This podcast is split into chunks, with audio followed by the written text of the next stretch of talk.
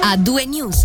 A due news su Radio Ticino è giunta la pagina finale, quella dedicata alle notizie regionali. In apertura da venerdì il pronto soccorso dell'ospedale italiano di Lugano chiuderà temporaneamente per motivi legati alla pandemia. Lo ha comunicato l'ente ospedaliero cantonale in una nota spiegando che questa decisione è motivata da alcune precise necessità a reperire personale infermieristico e medico, disporre dell'attrezzatura per garantire il potenziamento del dispositivo di cure intense garantire una maggiore sicurezza nella separazione dei flussi di pazienti e degli accessi alle strutture, spiega l'EOC in una nota. Il pronto soccorso dell'italiano era già stato chiuso dall'8 marzo 2020 al 21 giugno 2021. Passiamo al delitto di via Valdani alla sbarra. Pasquale Mirko Ignorato, padre e figlio per l'uccisione nel 2015 dell'amministratore del palazzo in cui vivevano a Chiasso.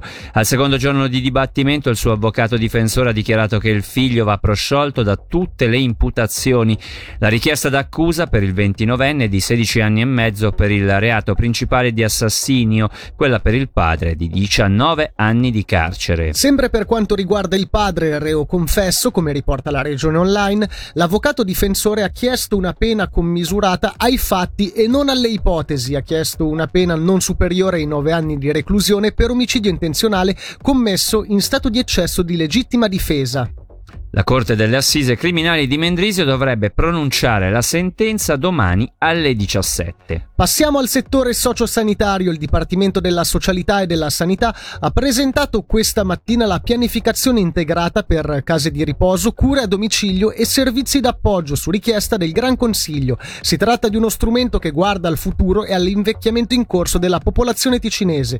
Questi tre settori saranno integrati per favorire un miglior coordinamento delle attività. La pianificazione per il periodo 2021-2030 si è basata su cinque principi cardine, con però l'obiettivo di mantenere una certa flessibilità, fattore la cui necessità è stata messa in evidenza dalla situazione pandemica. Sentiamo il direttore del DSS, Raffaele De Rosa. Questo approccio integrato permette di superare la tradizionale distinzione tra questi tre settori, valorizzando quel continuum di cura e di prestazioni che vengono erogate. Questa nuova pianificazione parte dalla centralità dell'anziano, la sua famiglia con i loro bisogni e favorisce appunto la centralità nella presa a carico, una migliore qualità delle prestazioni e un impiego più efficace ed efficiente delle risorse disponibili. Per la prima volta viene presentata una pianificazione che integra tutte le prestazioni del settore e che comprende pure un'armonizzazione delle tempistiche delle pianificazioni settoriali. Il nostro cantone è uno tra i primi a unire la pianificazione dell'ambito stazionario a quello ambulatoriale, cercando di fondere appunto la pianificazione di tutte le prestazioni che vengono erogate sotto il cappello di queste due importanti leggi, la legge anziane e la legge per l'assistenza e cure a domicilio. Prevediamo un monitoraggio costante, un punto centrale è che la collaborazione è l'ingrediente indispensabile. Vorrei ricordare i cinque principi guida della pianificazione, l'orientamento verso l'utente, quindi la volontà di rafforzare la centralità dell'utente, il desiderio come secondo principio di voler ulteriormente promuovere e rafforzare la qualità. Qual è il terzo principio? È rafforzare il principio di inclusione, limitare l'isolamento, l'orientamento alla presa in carico domiciliare, poi l'orientamento, quale quinto principio, del rafforzamento delle reti di cura integrate.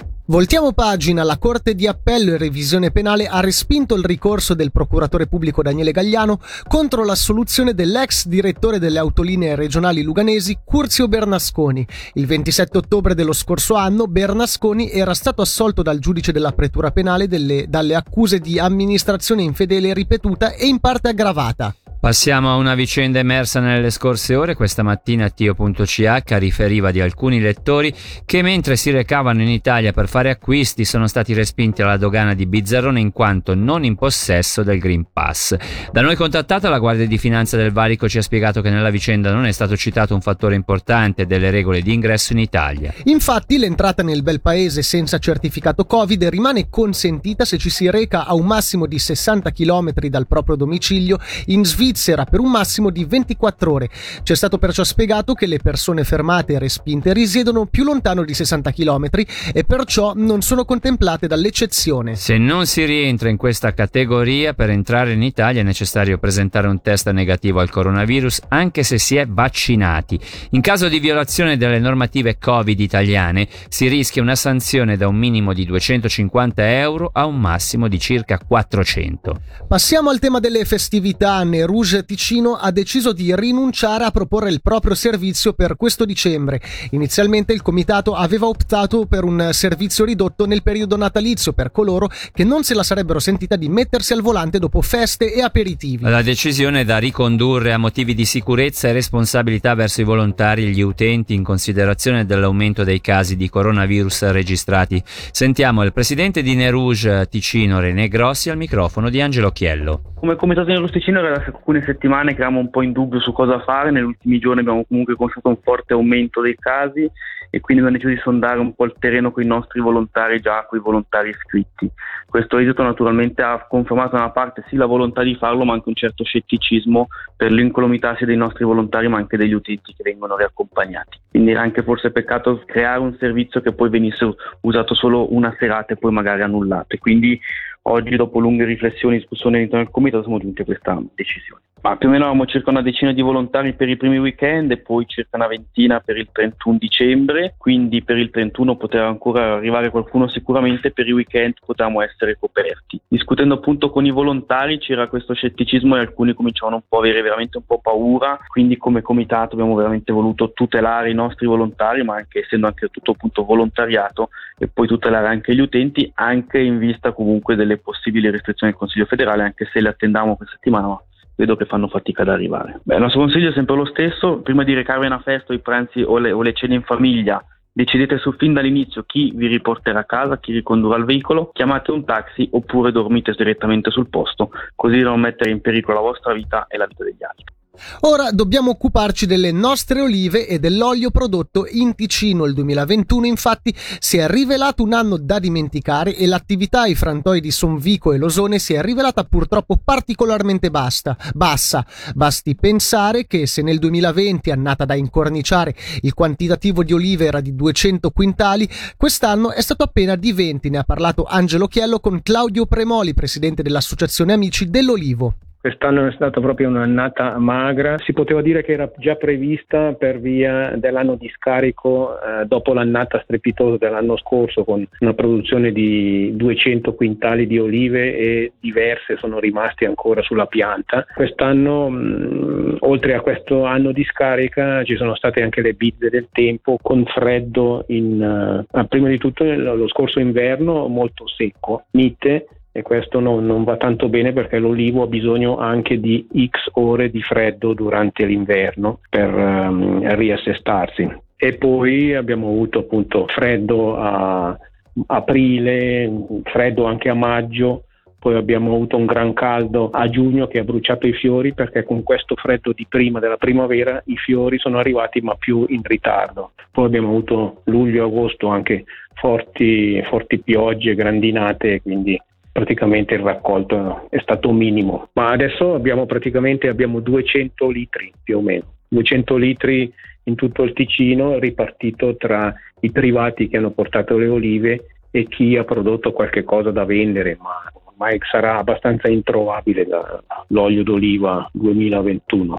In chiusura abbiamo lo sport con la splendida medaglia d'argento per Noè Ponti nei 200 metri delfino ai mondiali di nuoto in vasca corta di Abu Dhabi. Il ticinese bronzo alle recenti Olimpiadi, ma nei 100 delfino è partito un po' lento rispetto alla concorrenza, ma è venuto fuori fortissimo nelle ultime vasche, arrendendosi solo all'italiano Alberto Razzetti. Il gambarognese ha ritoccato di un secondo il suo record svizzero, fissandolo a 1 minuto 40 49 secondi e 81 centesimi.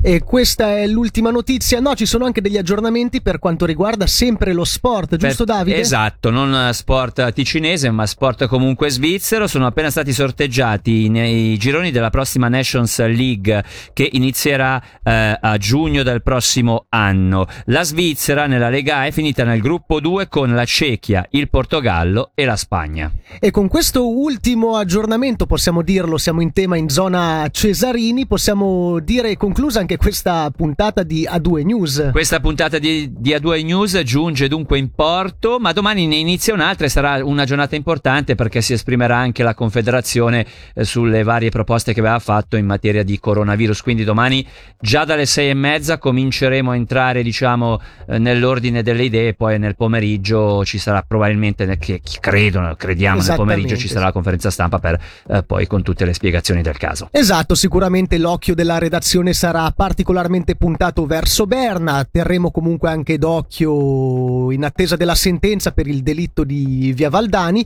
mentre per quanto riguarda questa sera eh, direi che da parte nostra, da Michele Sedili e da Davide Maggiori, l'augurio di una buona serata a tutti. A due news. Grande musica, grandi successi.